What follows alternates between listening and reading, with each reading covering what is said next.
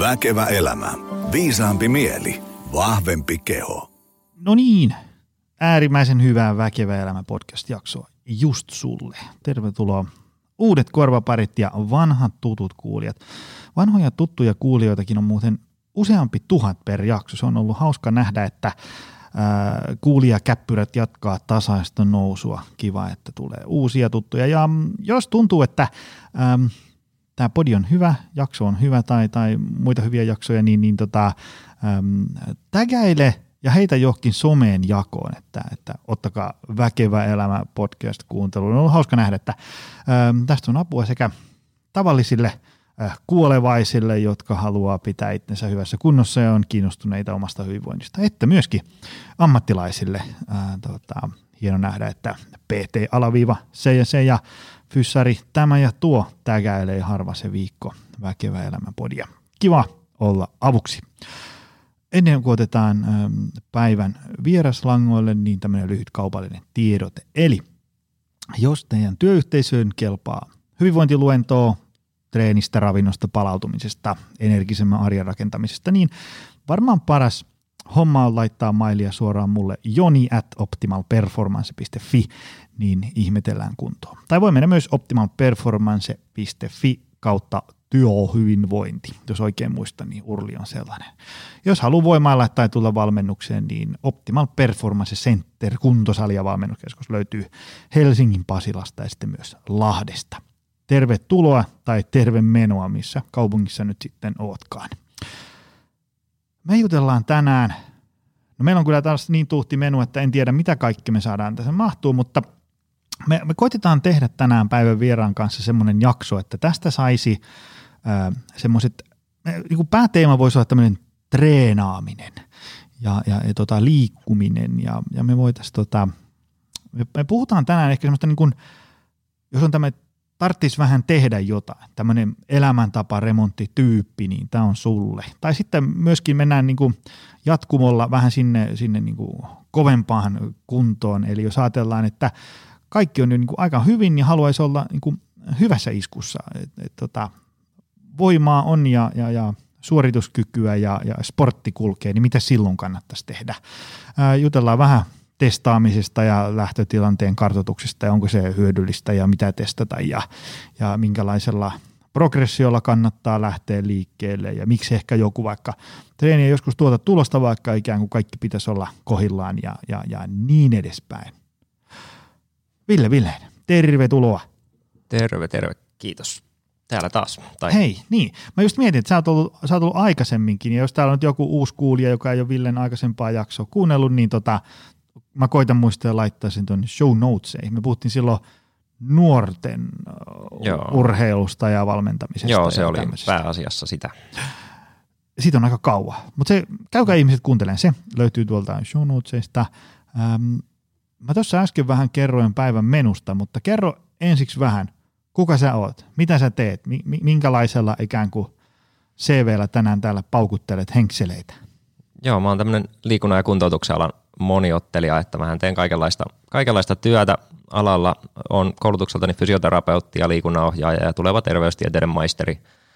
Maisteri sitten ja on, on niin kuin, taustalla on semmoinen kymmenisen vuotta valmennusta, valmennustyötä niin kuin tämmöisten arjen urheilijoiden ja nuorten urheilijoiden parissa. Et en niin kuin missään nimessä huippuurheilua, huippuurheilua koskaan tehnyt, mutta enemmän semmoisia töissä käyviä urheilijoita sitten ja kuntoutuksen puolella erikoistun tällä hetkellä jopa tämmöiseen neuro, neurologiaan, eli kehitysvamma ja autismin kirjo ongelmatiikkaa ja siellä etenkin sitten lapsia ja nuoria myös sitten kuntouta ja nyt on tämmöinen pieni nivelvaihe tulossa, kun siirryn tänne Etelä-Suomen puolelle tekemään jotakin aiheeseen liittyvää. Mainostetaan tässä kohtaa Fysioterapia 2.0, kuntoutuksen tiede ja taide niminen kirja. Jari Tapion kanssa tehnyt VK-kustannukselle. Joo, se oli viime vuonna tämmöinen olihan se niin kuin pitkään kypsynyt jo ja ajateltu ja mietitty, mutta nyt tuli viime vuonna, kun iski tämä korona ennen kaikkea liikunnan ja kuntoutuksen alaan, niin sehän loi aikamoisen ikkunan, ikkunan touhuta sitten ylimääräistä, niin viikonloput tuli vietettyä ja viikotkin ton parissa sitten. Ja Kelle tämä on? Tämä on etenkin niin kuin kuntoutuksen ammattilaisille mun mielestä niin kuin kaikille, että se on fysioterapiaksi nimetty, mutta ihan kaikki niin kuin kuntoutusalan ammattilaiset sitä voi, voi lueskella hierojat, fyssarit, osteopaatit, kaikki, enemmän ammattilaisille suunnattu kuin mitään muuta, mutta toki jos on kiinnostunut kuntoutuksesta, me käydään läpi hyvin laajasti sitä historiaa ja eri menetelmiä ja tämmöistä niin kuin modernia fysioterapiaa ja yritetään vähän tuoda esiin sitä, että mitä se fysioterapia oikeastaan on, koska siihen ei kellään tunnu olevan semmoista ihan hirveän hyvää vastausta. Tota, mulla on tässä iso lista tämmöisiä kysymyksiä, jotka on tuommoisen niin syväosaajan painajainen, eli tusinhan verran tällaisia kysymyksiä, joihin jokaiseen pitäisi ehkä vastata kolme tuntia, mutta me sovittiin, mm. että me koitetaan tänään saada tiivistettyä jotain sellaista äm, käyttökelpoista. Ähm, ennen kuin me mennään tuohon treenihommaan, niin on tämmönen, yksi tämmöinen metatason äh, tämmönen no niin. kysymys tai tämmöinen niin taito, äh, koska valtaosa ihmisistä, suomalaisista saa terveys- ja, ja hyvinvointitietämyksensä, siis tämmöisen tee näin tai älä tee koskaan näin. Mm. Kuitenkin sitten Iltasanomat, Iltalehti, Maikkari, tämmöinen niin kuin, äh, valtamedia, jossa asiat on nyt sitten jotenkin popularisoitu, tiivistetty, ehkä vähän heitetty rock'n'rollia suolaa mukaan, että saadaan kävijöitä ja niin edespäin. Äh, ja sitten siellä on ihan niin kuin käyttökelpoistakin kamaa, ei siinä, mutta sitten välillä on vähän silleen, että se ei se asia nyt ihan silleen ole, kun se, se otsikko sanoi ja niin edespäin. Ähm, sullahan on tällainen äärimmäisen ähm, hyvä tutkimuskatsaus, pläjäys, joka ilmestyy joka kuukausi. Joo. Ja tota, mistä sen muuten voi tilata? Öö, varmaan mun Facebookista löytyy sieltä suorituskykykeskukselta parhaiten se, parhaiten sitten siellä on semmoinen tilauslinkki sähköpostilistaan. Siellä on noin 1500 kuntoutuksia liikunnalla ammattilaista. Siellä on niin kuin kuntoutukselle oma ja valmennukselle oma osio. Suuri osa tilaa molemmat, Joo. ei se maksa mitään kuitenkaan. Niin. Se on hyvä. Ja, ja tota, äh, mä tykkään sun tavasta ikään kuin, miten se voisi sanoa, jotenkin niin kuin silleen niin kuin suomentaa ja sitten kuratoida sitä kamaa. Tiedätkö? Se, mm. kun si- siellä on niin kuin kaiken näköistä, niin, niin tota, äh, miten tämmöinen tavallinen kansalainen, joka näkee jonkun tällaisen viisi parasta vinkkiä kuntosalille tai joku niin treeni, tämmöinen näin, niin, niin tota, äh, mä näen sen hyvänä, että juu se herättää kiinnostusta ja niin edespäin, että on se aina mm. tälleen, mutta sitten kun se ei ole aina ihan niin. Mitenkä tavallinen ihminen voisi ikään kuin vähän jotenkin suodattaa sitä, että et, et onko tässä nyt päätä häntää ja, ja tota, koskeeko tämä mua ja, ja, ja, ja voiko tästä alkuperäisestä tutkimuksesta niin kuin vetää tämmöisiä johtopäätöksiä. Joo, joo.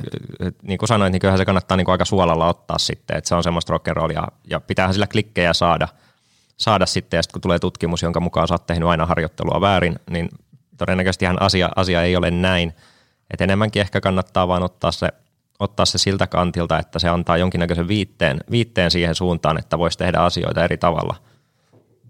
Ja sitten ongelma on niin kuin siinä myös sitten, että yleensä ne jättää kertomatta tosi paljon, että se voi olla, että ne luvut ei kerro sitten kaikkea, että sanotaan vain, että tuplasti parempi on joku tai toimii kolme kertaa paremmin tai 33 prosenttia paremmin kuin joku toinen. Niin tuossa Roslingin kirjassa siinä Factfulness, tämmöinen, mä en muista, se oli joku suomenkielinenkin Hans Roslingin se kirja, niin tota, siinä hän totesi hyvin, että kes, niin kun yksi luku ei kerro koskaan niin kuin riittävästi, että aina kannattaa katsoa, että mitä muita lukuja siellä on, koska jos joku menetelmä toimii kaksi kertaa paremmin, niin sehän ei välttämättä tarkoita yhtään mitään. Mm, mm. Mutta ehkä niin kuin kannattaa just se, että yksi tutkimushan harvoin kääntää kelkkaa yhtään mihinkään. Että jos meillä on joku hyvä yleistieto, että kuntosalilla käynti kannattaa, sitten tulee joku yksi tutkimus, joka sanoo, että se ei kannata tai joku jalkakyykky ei kannata, niin ei se sitä kelkkaa käännä, että se kannattaa romukoppaan heittää. Se antaa vaan pikkusen niin kuin sysäyksen sinne toiseen suuntaan – mikä on hyvin yleistä, koska asiat on monimutkaisia. Enemmän mä olisin huolissaan, jos kaikki tutkimukset antaisi niin tiedon samaan suuntaan. Mm, mm. Et yleensähän siellä on aina pikkusen, menee toiseen suuntaan ja toisen toiseen suuntaan, mutta sitten se kaikkien tutkimuksien tämmöinen niin yleensä niin kuin järjestelmäiseksi katsaukseksi tai meta-analyyksi kutsutaan, kun niitä tutkitaan niitä tutkimuksia, niin ne antaa sitten viitteen, että okei, että tämä vastaus on niin kuin tähän suuntaan. Mm.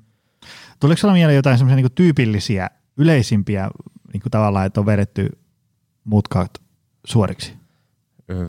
Varmaan niitä tulee. Ei nyt, niin kuin, yleensähän sitten, kun lähdetään antaa tosi räikeitä terveysväitteitä vaikka jostain, mä nyt en ole mikään ravitsemustieteilijä, mutta siellä ne yleensä on ne mm. kaikista mm. järkyttävimmät. Liikuntahan on siitä aika ystävällinen kenttä, että siellä ei niin kuin hirveästi tapella tutkimuskentällä mm. ja siellä ei ole niin helppoa se guruilu sitten, kun mennään ravitsemuksen puolelle, kun siellä on sitten hyvin paljon enemmän tämmöisiä niin kuin koulukuntia ja tämmöisiä niin kuin ääriväitteitä. Mm-hmm. Mutta en ole kyllä hirveän monesti törmännyt semmoiseen, että joku sanoisi, että kuntosaliharjoittelu on niin kuin terveydelle haitallista. Mm-hmm.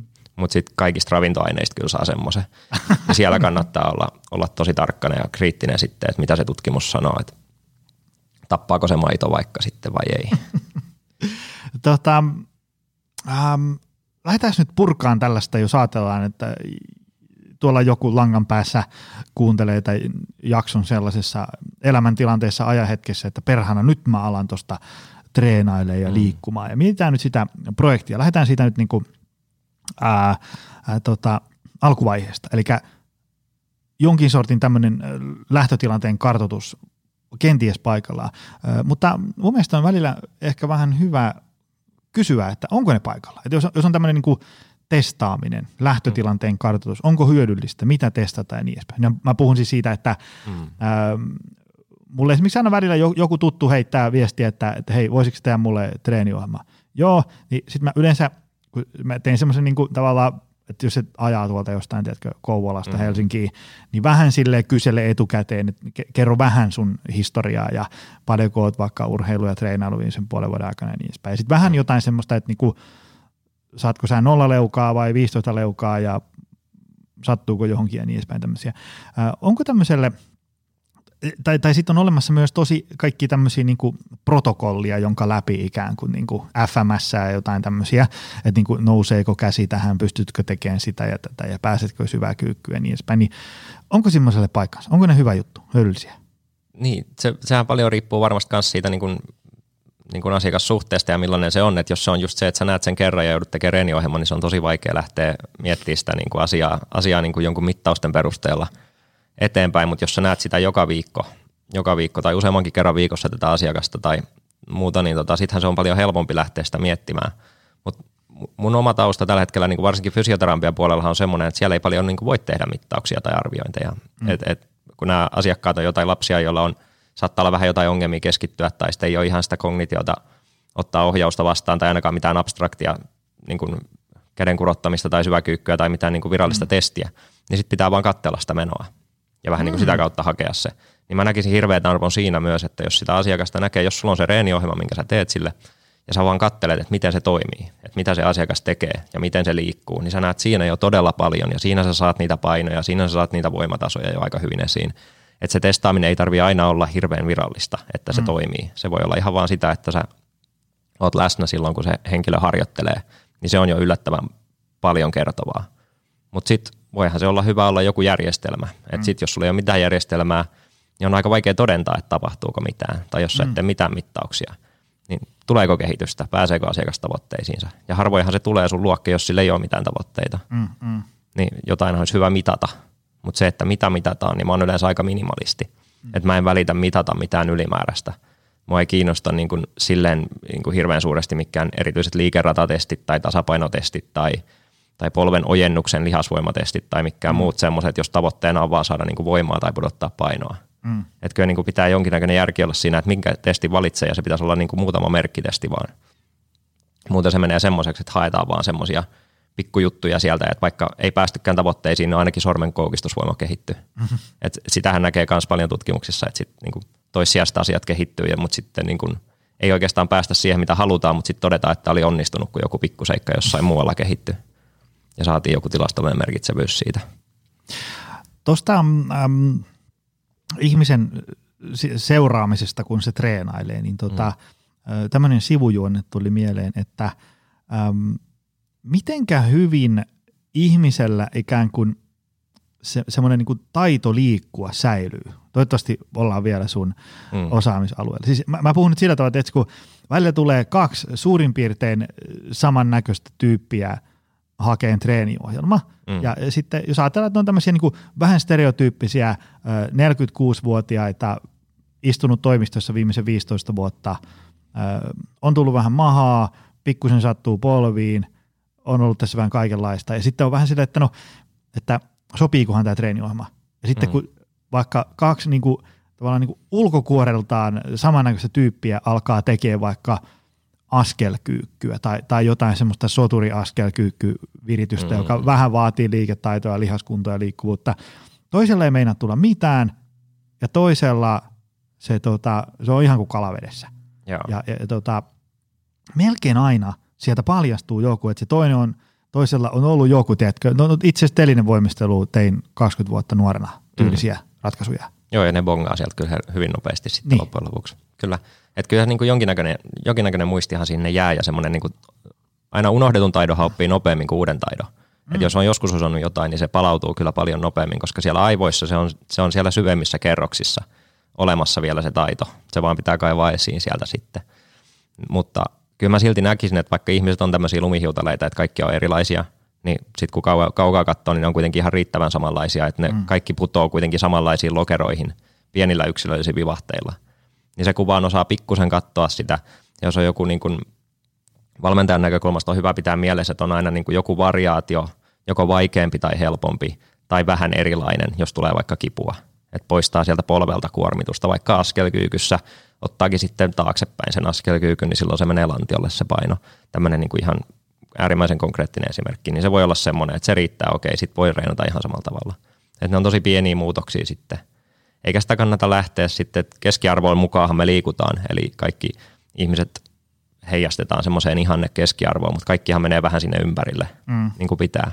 Niin sitten ei ota liikaa kanssa huoltakaan siitä, että et se ei ole hirveän ressaavaa sitten, että jos se liikkuu vähän eri tavalla kuin tuo edellinen asiakas tai se liikkuu vähän eri tavalla kuin sinä, jos sillä ei ole mitään oireita siinä ja se suorittaa ihan hyvin ja se ei ole sen tavoitteen kannalta olennaista, niin kyllä mä sen sallisin, että siellä saa tapahtua kaikenlaista. Ja sitten ihan pikkumodauksia valike, valikoimaan tai harjoitusohjelmaan, niin sillä pääsee jo tosi pitkälle. Mistä päästään seuraavaan bonuskysymykseen, joka tuli nyt tästä lennossa mieleen. Onko olemassa ikään kuin heittomerkeissä oikeaa liiketekniikkaa? Siis sillä tavalla, mm. että kun äm, jos nyt muistelee vaikka omia voimaharjoittelukursseja tai sitten katselee jotain niin kuin näin teet yhden käden ylätaljan oikein tai alataljan oikein, niin sitten se, se, se niin kuin, välillä mä vähän kuuntelen sille, että nyt on muuten aika monta nyanssia, mitä pitäisi muistaa. Ja sitten jos ajatellaan, että ja niin kuin tavallaan, että kuinka lapa liikkuu ja, ja niin mm. edespäin. Ja, ja sitten tavallaan, jos miettii, että joku tavallinen tyyppi ähm, ottaa vaikka treeniohjelma, jossa on yhteensä vaikka 8-10 liikettä kahdessa eri treenipäivässä, mm. ja jokainen liike on silleen, että siinä on 14 muistettavaa asiaa, niin siinä loppuu kyllä korvien välistä laskentateho kesken Joo. monella treenaajalla. Että onko se niin kuin, mä, mä ymmärrän sen, että joku vaikka maastavetotekniikka, niin se ei voi olla niin kuin ihan mitä vaan. Mm.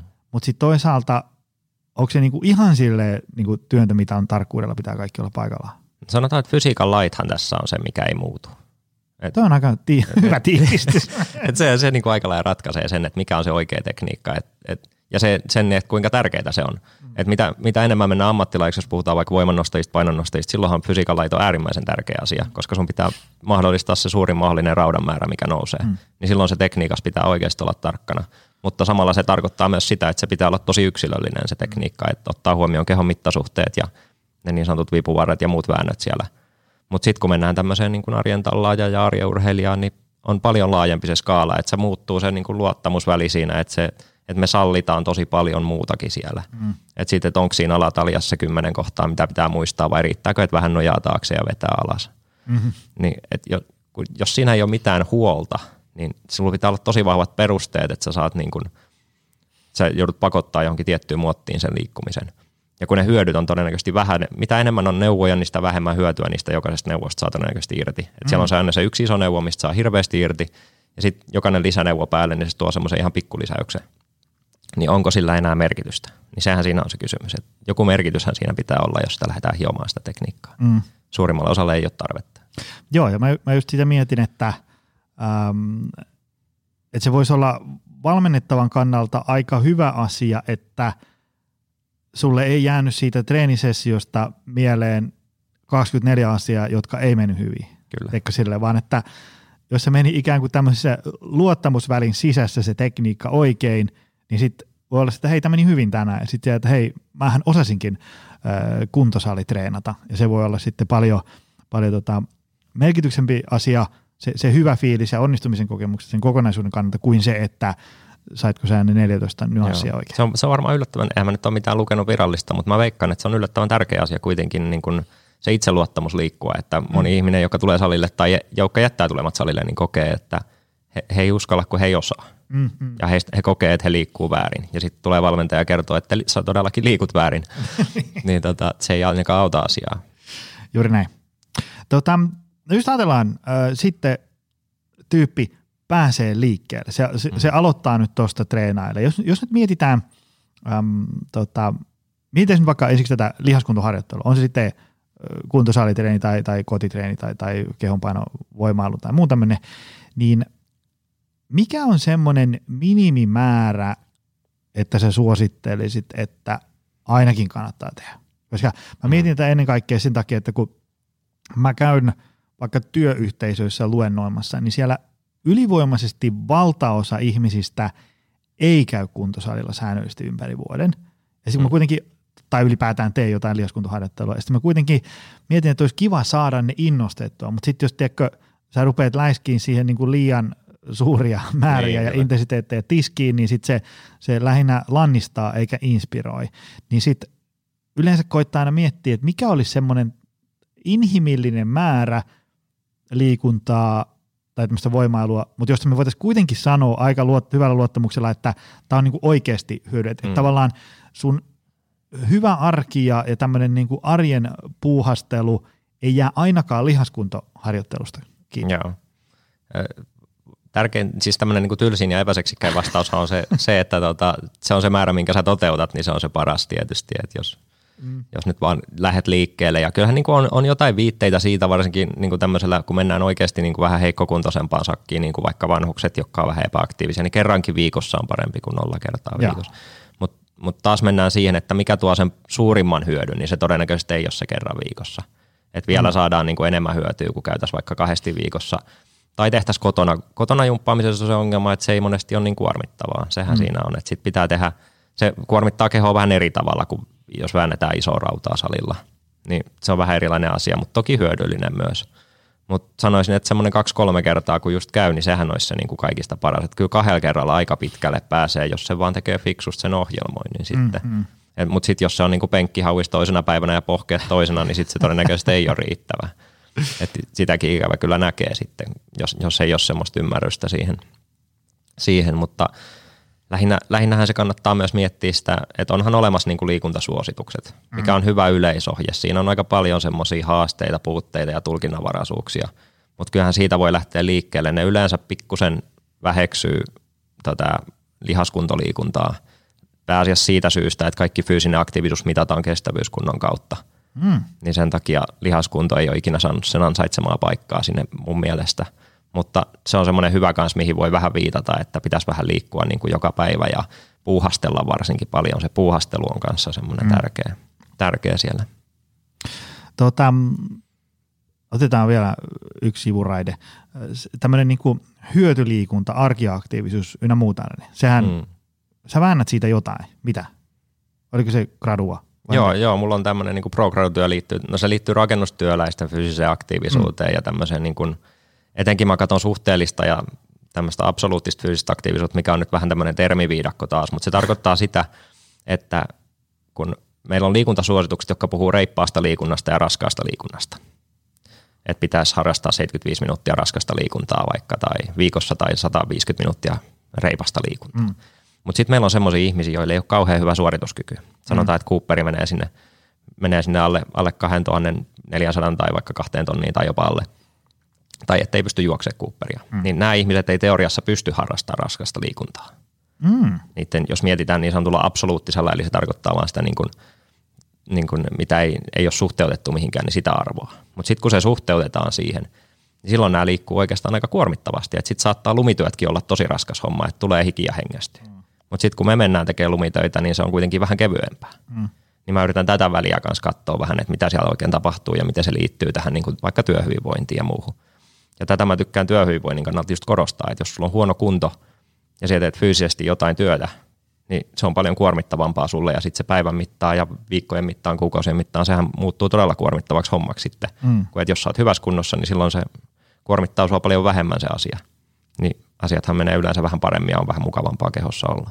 Joo, joo. Ja tämä on myös semmoinen, mistä tota, meidän kollega Törmälehdon Mikkokin postailee tuossa toi sitten sosiaaliseen mediaan siitä, että, että tavallaan äh, helposti fyysinen kunto ja suorituskyky modernissa maailmassa laskee niin alas, mm. että ihan tämmöinen niin arjen pyörittäminen on sulle fyysisesti raskas ponnistus. Kyllä, ja tämä on, tää on niin kuin ihan hyvä huomioida, kun mietitään, että kyllä niin kuin liikuntaakin kannattaa miettiä ihan niin kuin 24-7 näkökulmasta mm, mun mm. mielestä aina. Että harjoittelu on pieni, pieni osa sitä, mutta tärkeä osa sitä tietysti.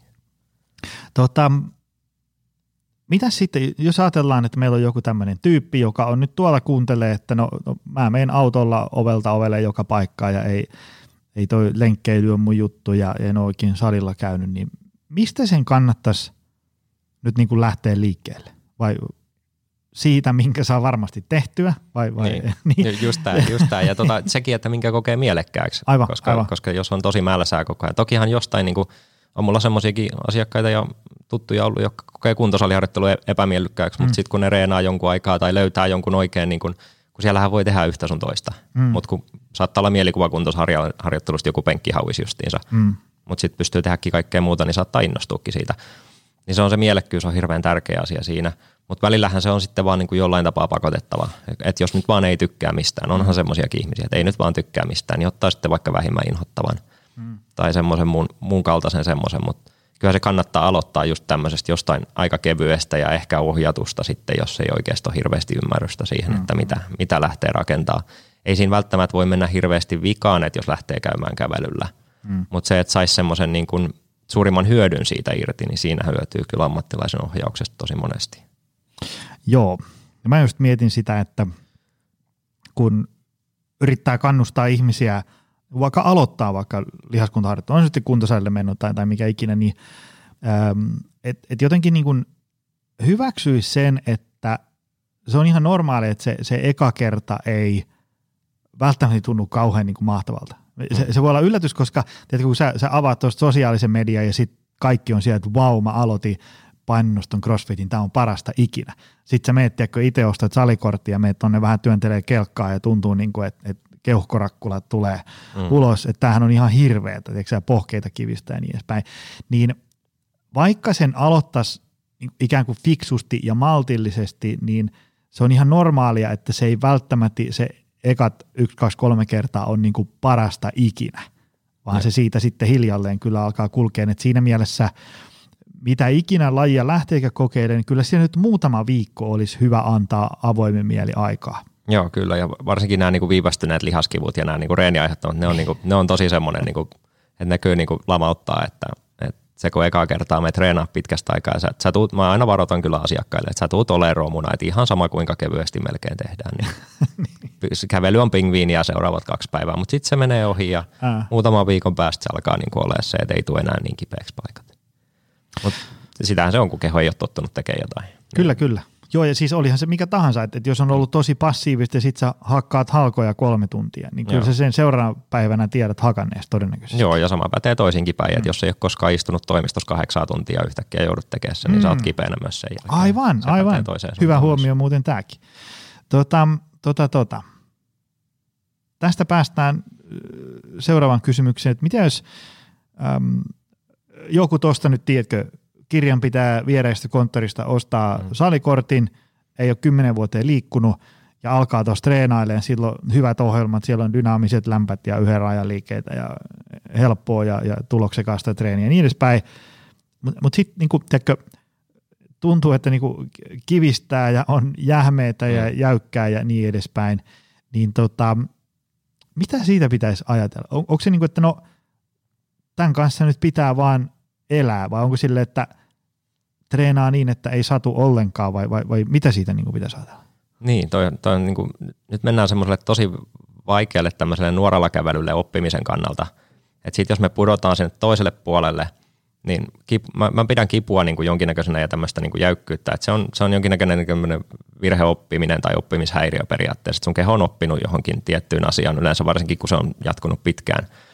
Niin niin sitten se, että eihän ne ole hyvä opettaa siihen, että joku toiminta sattuu, että sit saattaa oppia. Mm. Sitten sittenhän sä lähdet välttämään sitä ja luot kaikenlaista muuta liikettä sinne ympärille. Että mä nyt haluaisi hakata sitä päähänkään, että teet tätä liikettä, kun se sattuu. Ja mm. sitten se, sit se sattuu jatkossakin, vaikkei siellä mitään pahaa olisikaan. Mutta toisaalta taas kaikki tuntematon voi olla vähän outoa, että jos sä et ole mennyt syväkyykkyyn 20 vuoteen, niin totta kai se tuntuu jäykältä ja vaikealta ja tämmöistä, mutta sitä ei oikein opi muuta kuin tekemällä. Ja totta kai mä ymmärrän, aivot ja mielihan kokee sen sitten vähän tämmöisenä uhkana ja tuntemattomana, niin sen liikkeen ja ne aistimukset kehossa, niin sehän tulee epämukavuutena, koska se ei ole semmoista, mitä sun pitäisi nyt tehdä ja mitä sä et ole tottunut tekemään. Niin tässä ollaan koko ajan tämmöisellä pienellä nuorella käyllä. Mutta niin mun mielestä voi tulkita sitä kuitenkin silleen, että kyllä se kannattaa tehdä, niin kuin, jos ei oikeasti tule semmoista, että jos se menee se epämukavuus ja vääntö ja jäykkyys sieltä heti ohi, kun se loppuu, että se ei jää kolottamaan eikä ole seuraavana päivänä kauheammin mitään semmoista, ja jos se on semmoista niin sanottua tervettä, kyllä niin kuin suuri osa ihmistä osaa sanoa, että onko se nyt tervettä vai eikö se ole se vähän niin kuin se jumitus ja kipu ja tämmöinen, niin kyllä sitä kannattaa tehdä, koska ei se keho siihen muuten opi. Et suuri osa venyttelystähän me ymmärretään, niin se johtuu siitä, että keho oppii siihen niin kuin jäykkyyden tun, muutoksen tunteisiin ja siihen venymisen tunteeseen. Sitähän se on, että se turtuu siihen niin sanotusti mistä tuli heti mieleen lisäkysymys.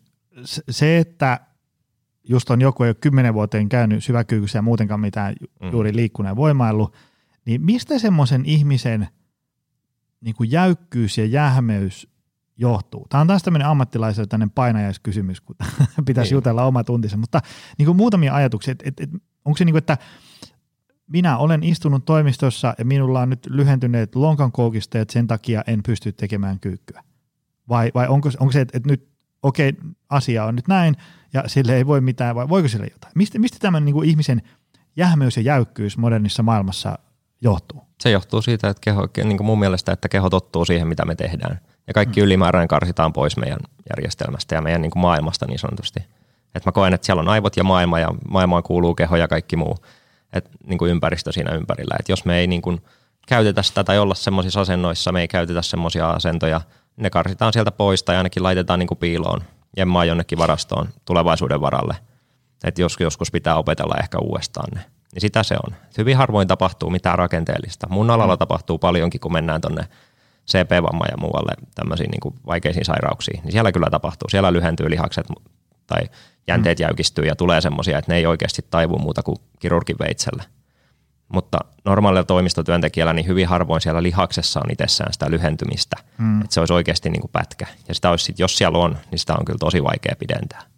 Että se vaatii ihan hirveätä työtä sitten. Mitenkä se niin kuin, osaatko sä jotenkin selittää niin, että me tavalliset kuolevaisetkin ymmärretään, että niin kuin mitä siellä tapahtuu, että jos ajatellaan, että joku ihminen alkaa meneen syväkyykkyyn ja sitten se vaan niin kuin – ei päästä kuin yksi kolmasosa matkasta, niin sitten vaan niin kuin ikään kuin kaikki lyö lukkoon ja ei pääse. Mm. M- mitä siinä niin kuin aivot, hermosto, lihakset? Joo, just näin. Aivot, hermosto, lihakset siellä oikeastaan. Se on semmoinen niin kuin viesti. Eli sieltä ylhäältä alas tulee jonkinnäköistä viestiä, joka kertoo vähän, että miten asioiden pitäisi mennä ja mitä me mm. halutaan ja tällaista, että mitä, mitä niin kuin yleensä tapahtuu, mutta sitten kehosta tulee aivoi, aivoihin päin ja hermostoon päin sitä viestiä, että mitä tapahtuu. Ja mä koen se ehkä semmoisen niin herkkänä hälytysjärjestelmänä. Että se on vähän yliherkällä se palohälytin. Mm. Aina kun sä kokkaat, niin palohälytin soi. Tähän se on. Mut vaikka sen pitäisi oikeasti, että sit kun jotain palaa, niin sit vasta. Mutta kun sä, sä et ole kokannut vuosikymmeniin, niin se on tottunut siihen, että jos vähänkään tulee höyryä, höyryä niin tota, pistetään palohälytin päälle. Eli se lyö sitten jarrua, että se ei koe tätä niin kuin tutuksi ja turvalliseksi. Niin sitä se todennäköisesti on. Joku puhuu uhkana siitä ja niin kuin turvallisuusuhkana on aika isoja termejä. Ei ne ihan ehkä sinne mene. Mutta se on sitä, että minkälainen malli me ollaan luotu. Ja tämä ei enää kuulu meidän normaaliin malliin, me ei osata ennustaa tätä niin kuin keho, kehon liikettä, niin se menee sinne, että nyt pitää olla varovainen, että nyt lyödään vähän jarrua ja jäykkyyttä ja, mm. tunne, ja se tunne on uusi jäykkyys, tämmöinen venytystunne, niin se on semmoinen, että sitten se rekisteröidään heti semmoisena poikkeamana, että nyt on jotain outoa tapahtuu täällä, niin sitten ollaan paljon varovaisempia. Tarkoittaako tämä nyt sitten sitä, että kun opetellaan jotain liikkeitä, esimerkiksi syväkyykkyä, niin – se pitäisi tapahtua niin, että sillä tekijällä on semmoinen turvallinen fiilis. Joo, näin ne monet uskoo ja tuohon mäkin jonkin verran uskon. Ainakin, ja mä uskon siihen, että siihen pitää vaan totuttautua myös. Mm. Että et se kannattaa tehdä tosi silleen niin kuin, sanotaan spesifisti näin hienoa termiä käyttäen, että jos sä haluat harjoitella kyykkyyn menoa, niin sun kannattaisi harjoitella niin kuin sitä kyykkyyn menoa ja käydä kyykyssä mahdollisimman paljon ja useasti. Ja aivot on vähän siitä ongelmallinen juttu, että se ei niinku kehity välttämättä kerran tai kaksi viikossa kyykkäämällä. Mm. Että sitten sitä syväkyykkyä pitää laajentaa sinne säännöllisiin rutiineihin, että se opitaan. yritäpä opetella kieltä kerran viikossa. Ei se, ei se taida taipua varsinkaan aikuisella enää siihen. Lapsena onnistuu ehkä. Aivan, aivan. Joo, mulla itse asiassa, mä en tiedä pitääkö se paikkansa, mutta silloin kun meidän poika meni ykkösluokalle, niin siellä, siellä tota vanhempainillassa puhuttiin sitä, että kannattaisi aloittaa niin kuin kielikylpy mahdollisimman Joo. Nuorena, koska silloin joten, jotenkin se liittyy siihen, että osaa niin kuin sitten äänteitä paljon sujuvammin. Joo, se on, se on ihan totta ja se, se liittyy tähän niin kuin ikään, ikään, koska aivot, on, aivot jäykistyy mm. tärkeiltä alueilta – Eli se plastisiteetti, eli tämmöinen, niin kuin puhutaan tämmöistä mukautumisesta, eli se, että kuinka paljon meidän aivot muuttuu ja hermosto muuttuu, niin se on vaihteleva eri, eri paikoissa. Sitten kun mennään kielen oppimiseen, niin se tapahtuu nuorena, koska meidän, meidän kielihän ei, ei silleen muutu, että meidän pitää osata tämä. Mm. Että se jäykistyy tosi paljon. Ja sitten me ei opita jotain äänteitä.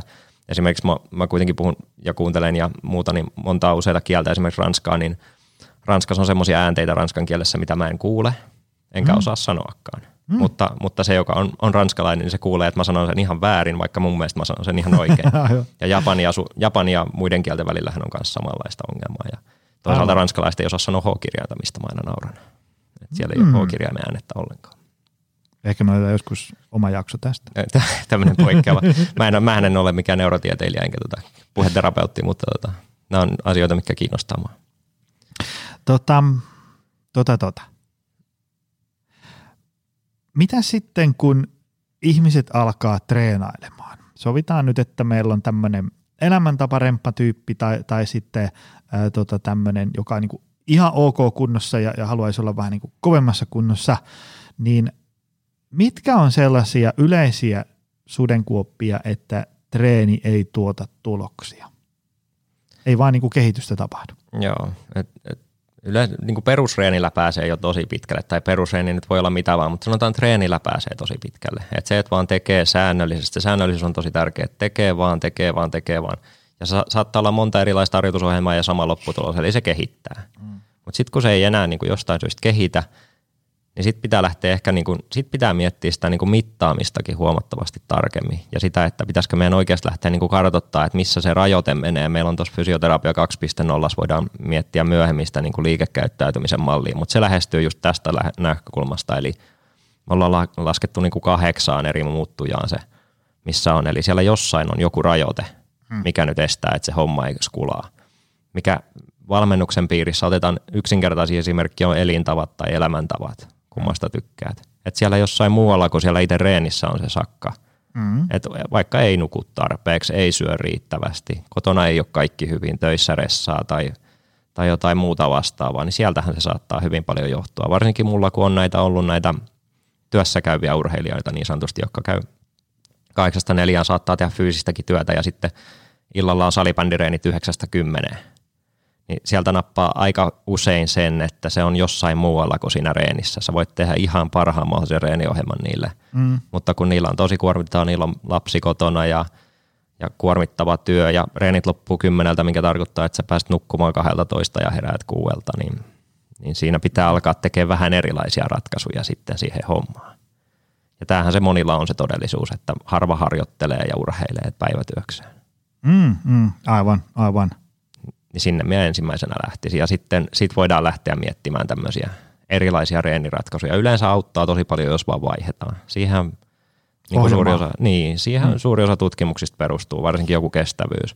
Et me vaan vaihdetaan sitä harjoitusmenetelmää, vaihdetaan intervalleihin, tempoihin tai johonkin kynnysharjoitteluun, niin me saadaankin yhtäkkiä tuloksia. Tai tämmöisiä niin sanottuja ohjelmointimalleja vaihdetaan.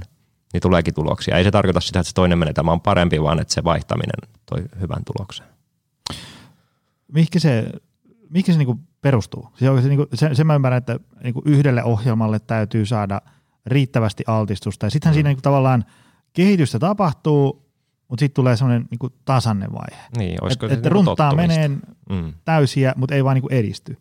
Ja sitten vaihdetaan seuraava ohjelma. Niin, niin olisiko se sitä tottumista justiinsa, mm. että sitten saadaan vähän erilainen kulma siihen ja kehokin, kehokin joutuu, niin kuin se pakotetaan siihen adaptoitumaan siihen, eli se pakotetaan niin kuin mukautumaan siihen uuteen juttuun. Et se on jo tottunut vanhaan, silloin kun se on tottunut, niin silloin se ei enää kehity, koska kaikki on hyvin. Mm. Mitään ei tarvitse enää muuttaa. Mutta sitten kun me vaihdetaan, niin sitten tuleekin uusi juttu, mitä pitää kehittää, ja sitten se pukkaa sitä kehitystä eteenpäin myös ehkä muualla. Et sitähän se on. vähän lisää lihaa luiden ympärille, tähän alkoi kiinnostaa. Eli mm.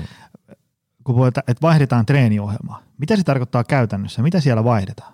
No sehän voi olla tosi yksinkertaisiakin asioita, että vaihdetaan vain yhtä liikettä toiseen samanlaiseen liikkeeseen tai jopa täysin erilaiseen, mutta vaikka samaa lihasryhmää tai liikettä muistuttavaa niin kuin harjoitteeseen tai sitten kestävyyspuolella se voi olla sitä, että vaihdetaan painotusta tämmöisestä kevyestä niin sanotusta peruskestävyyslenkkeilystä johonkin intervalleihin tai sitten vaihdetaan ihan kokonaan semmoinen niin kuin se ohjelmointimalli, että jos normaalisti mennään vähän silleen joka viikko pidempään tai kovempaa, niin sitten otetaankin semmoista, että vaihdetaan tosi radikaalisti aina silloin tällöin mm. tämmöisiä niin blokkeja, puhutaan blokeista, eli tämmöisiä harjoituspalkkeja, että yhtäkkiä reenataankin tietyllä teholla kolme viikkoa ja sitten vaihdetaan tie, niin kuin tosi kevyeksi kolme viikkoa ja se voi olla jotain tämmöistä, että se on, niin kuin, pystytään joka tasolla vähän niin kuin tekemään joku muutos. Yksi liike, se voi olla joku toisto, että tehdäänkin 14 vaikka 18 sijaan, tai sitten vaihtoehtoisesti 12 toistoa 14 sijaan tai jotain muuta, että se menee mm. vähän sinne lihaksen puolelle tai kestävyyden puolelle enemmän. Sekin voi olla tarpeen. Tai sitten vaihdetaan liikettä, vaihdetaan vähän järjestystä siinä viikko-ohjelmassa tai reenikertojen määrää viikossa. Tai sitten se voi olla tosi kuukausia ja vuosienkin prokkis, vähän riippuu millaisesta urheilijasta puhutaan. Sä puhuit urheilijoista, koskeeko tämä myös niinku tavan tallaajia? Niin Joo, no siinä määrin, missä mä uskon, että meillä on pikkusen ehkä liian semmoinen rajukuva siitä, että paljonko muutoksia loppujen lopuksi tarvitaan. Mm. Joskus on ollut semmoista, kun on tullut tuolta, etenkin sieltä voimannostosta tulee sitä, että pitäisi vaihella liikkeitä joka neljän viikon välein tai jotain muuta välillä, jotain Westsideissa ainakin oli. Ja näissä olisiko 531 ollut näitä – niin että se pitää vaihella tosi paljon, ettei se kehitys sakkaa. Mm. Mut mä uskon, että niin tavan tallaajan ei välttämättä tarttisi niin paljon vaihellakaan, kunhan siellä on joku sitä kehitystä ajava tekijä, että lisätään painoja, lisätään vauhtia, lisätään toistoja, että me jotain sinne kuitenkin aiheutetaan, mikä yrittää pakottaa sitä kehoa mukautumaan. Mutta ehdottomasti tämä pätee kyllä niin kuin tavan tallaajan ja mun mielestä niin kuin muutos tekee hyvää noin niin kuin henkisestikin välillä. Mm. Että on vaan freshia vaihtaa se liikevalikoima tai jopa se ihan reenin teema – että jos sä oot voimaillut penkkimaasta vetokyykkyä tosi pitkään, eikä sulla ole mitään voimannostotavoitteita, niin on aika kiva lähteä läiskiä kuntopalloa ja työntää kelkkaa ja tekee semmoista jotain vähän voimamies tai jotain, mitä tämmöistä kehonpainoliikuntaa yhtäkkiä. Se voi olla tosi virkistävää ja motivoivaa. Kyllä, kyllä. Ja se voi tehdä niin kuin, just, just se, että se on niin kuin hauskaa ja sellaista. Mä muistan, kun se, se tota, joskus noilla kursseilla, missä opeteltiin tekemään treeniohjelmia, niin siellä just painotettiin sitä, että, että kyllä se, se, se, se valmennettavan motivaatio ja ikään kuin se innostuminen ja polte siihen treeniin on kuitenkin sit niin tärkeä homma, että, että, että voi tehdä vaikka jossain niin kuin liikkeessä jotain pieniä kompromisseja, että ottaa sen superoptimaalisen pois ja heittää sinne kolmanneksi optimaalisimman, jos se sattuu vaan olemaan sellainen, mistä se tykkää. Joo, harvoin on, harvoin on mitään pakollisia liikkeitä. Jos se on, niin kuin, sanottu. Jos et ole ihan niin kuin kil, jonkun lajin kilpaurheilija, jossa et, et kyykkää niin kuin kilpailakseksi, mm. niin sun ei tarvitse kyykätä.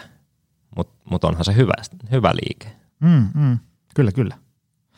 Tota, jos nyt ajatellaan, että, että tuolla on joku, jos, jos ajatellaan, että ei puhuta sellaista ihmistä, jotka on vaikka jonkun äm, akuutin kuntoutustarpeen edessä, mm. vaan on tämmöistä niin kuin, tarvitsisi vähän tehdä jotain, olisi kiva olla vähän noin niin kuin, ähm, iskussa.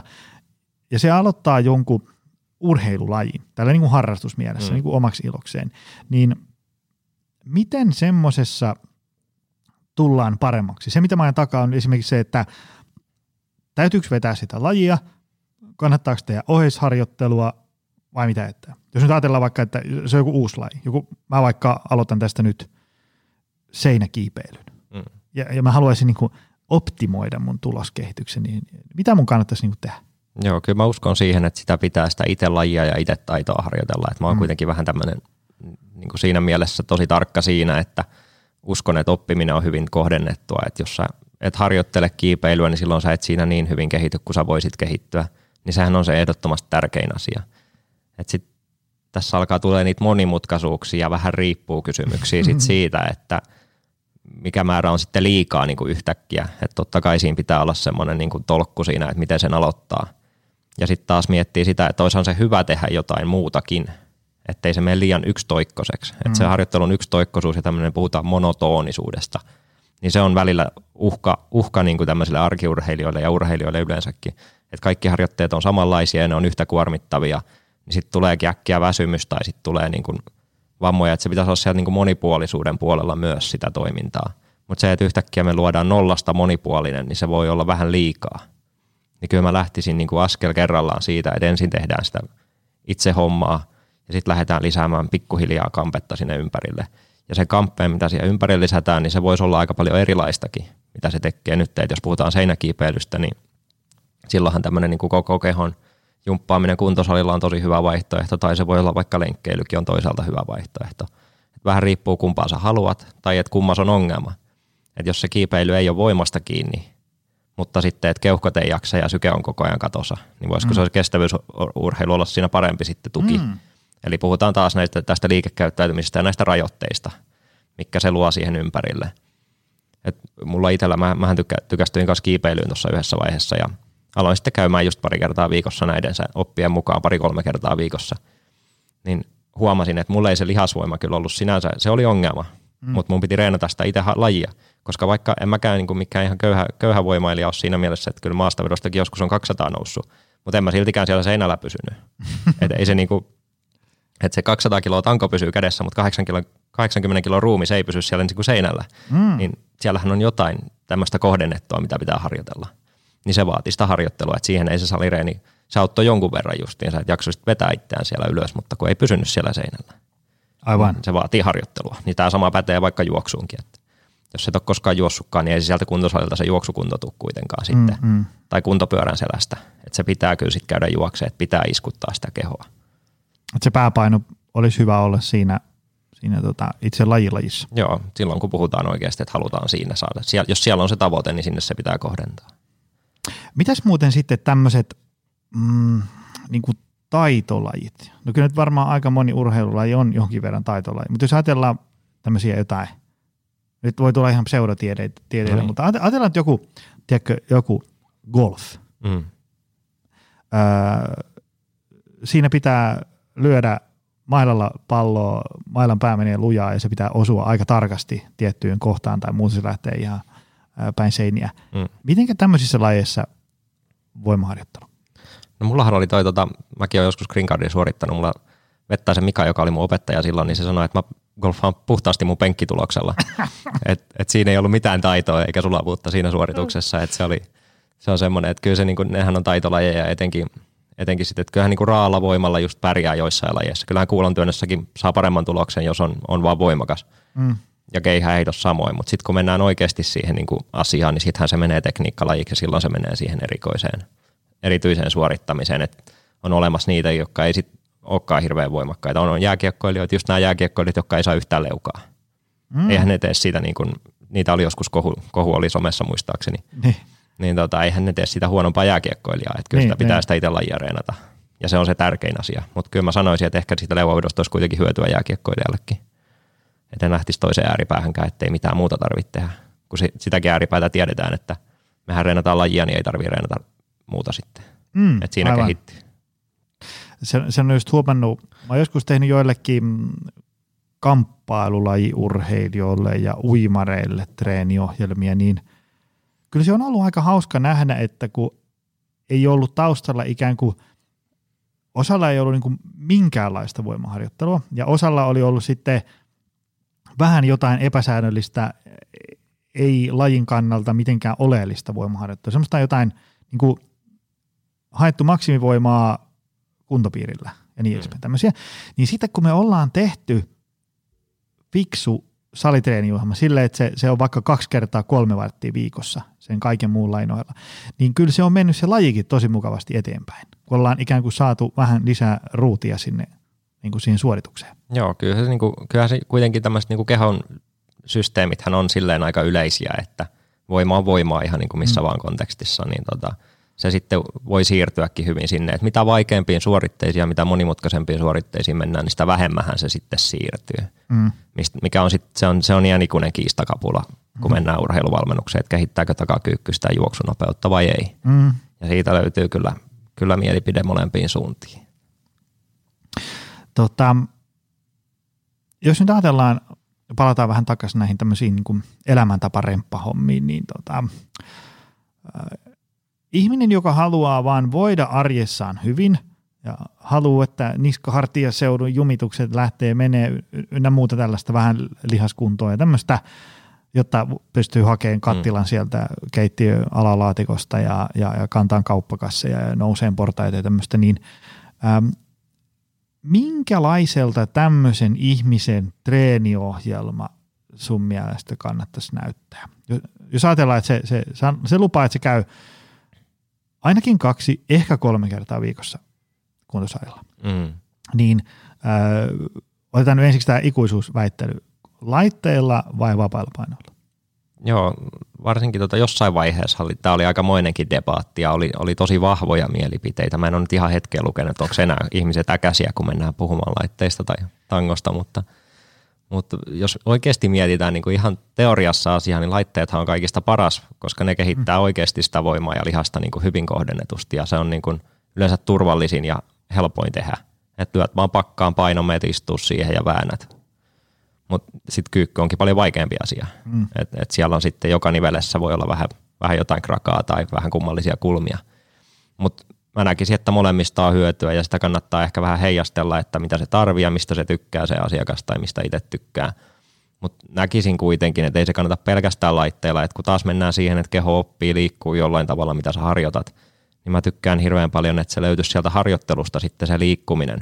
että mua ei niin hirveästi kiinnosta venyttely enää nykypäivänä, mutta sitä vastoin sitten taas mä haluan nähdä kuntosaliliikkeissä ne ihan samat liikeradat, mitä siinä venyttelyssä tehdään, just vaikka kyykkyä, että sitten mennään oikeasti syvälle tai askelkyykky tehdään jokseenkin semmoisella niin fiksulla, fiksulla tekniikalla, että siinä saattaa tulla sitä venytystä mukana. Tai jotain muuta vastaavaa. Maastavedossa tulee sitä takareisia jumppaa sitten ja venytystä. Niin jotain tämmöistähän se sitten on. Ja ehkä niin kuin voisi heijastaa siihen tähän meidän esimerkki asiakkaaseen myös, että se tulisi olla, olla jotain semmoista liikettä, mitä se tarvii ja mitä se käyttää arjessa. Niin kyllä mä siitä lähtisin niin kuin ensimmäisenä liikkeelle, että mikä mm. semmoista niin kuin normaalia ihmisliikkumista edes on. Se on nimittäin monesti unohtunutkin sitten. Että ollaan just jääty siihen tosi suppeelle alueelle, kun voitaisiin liikkua tosi laajasti ja luovasti ja taiteellisesti. Niin ei sitten enää osatakaan sitä tehdä. Nyt kun mainitit tuossa venyttelyn, niin tota, sehän on yksi tämmöinen niin kuin, laitteet vai, vai vapaat painot Kyllä. tasoinen keskustelu. Mitä meidän nyt pitäisi tietää venyttelystä? Nyt, nyt käsi sydämellä, onko se turhaa, hyödyllistä, vähän riippuu? Niin, juurikin. Vähän riippuu, yllättäen vähän riippuu. Mä en ole, mä en Mitä meidän pitäisi siitä niin kuin ajatella? Kun sehän on niin. tämmöinen, niin kuin, koska mä huomaan sen, että kun me, me startataan joku verkkovalmennus ja sitten sinne tulee – X sata ihmistä ja ne tulee, mm. t- osa tulee tämän optimal performance kuplan ulkopuolelta, niin sitten huomaa, että siellä tulee tosi semmoisia kysymyksiä, joihin ei niin kuin omien päivittäisten valmennettavien kanssa törmää usein. Mm. Sille, että, että tämä on hyvä treeniohjelma, mutta missä on venyttelyohjeet? Niin, niin.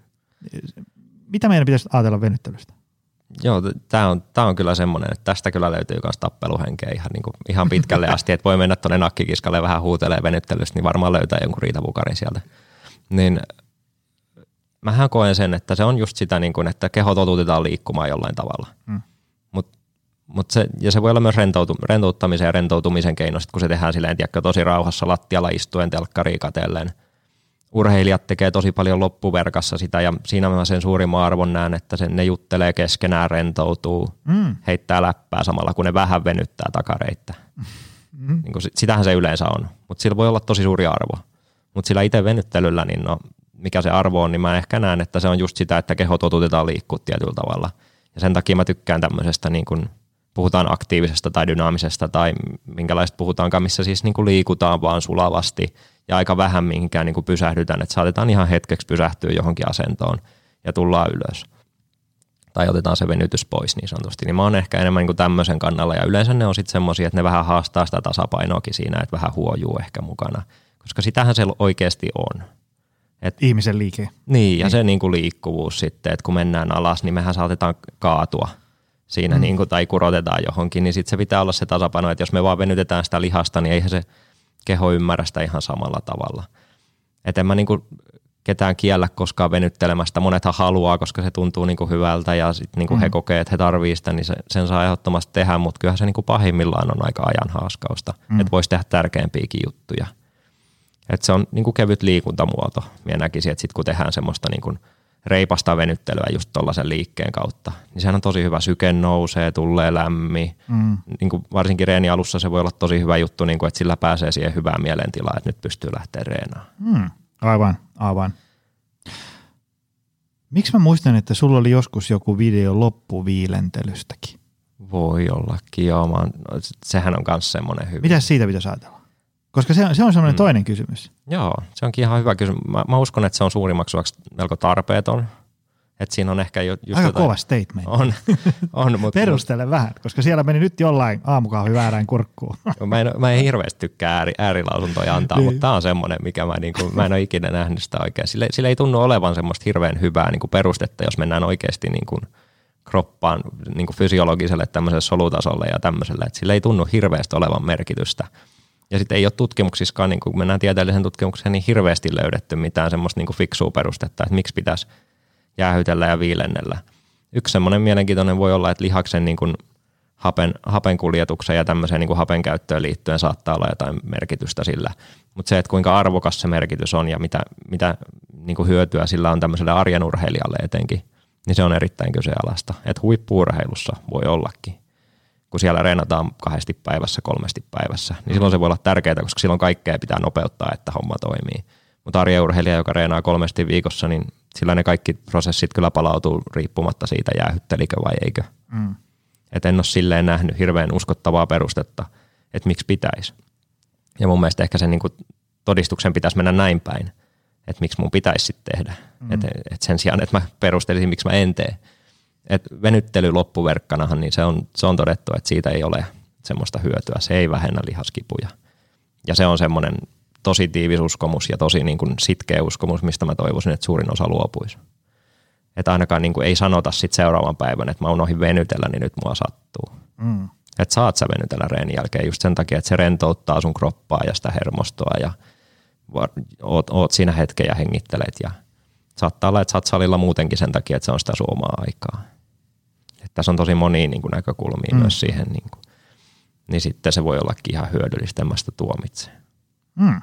Eli, eli jos sitä kokee olevan hyötyä, niin sitten kannattaa tehdä. Suurin osa palautumisen asioista on siihen, että jos se kokee hyödylliseksi. Mm, aivan. Ja siellä on tosi kummallisiakin juttuja. Että esimerkiksi kylmähoidosta, tämmöisestä kylmävesihoidosta on todettu, että kunhan se koet sen hyödylliseksi, niin se veden lämpötila ei ole kauhean tärkeä. Aika kova. Joo, se, Aika se, kova.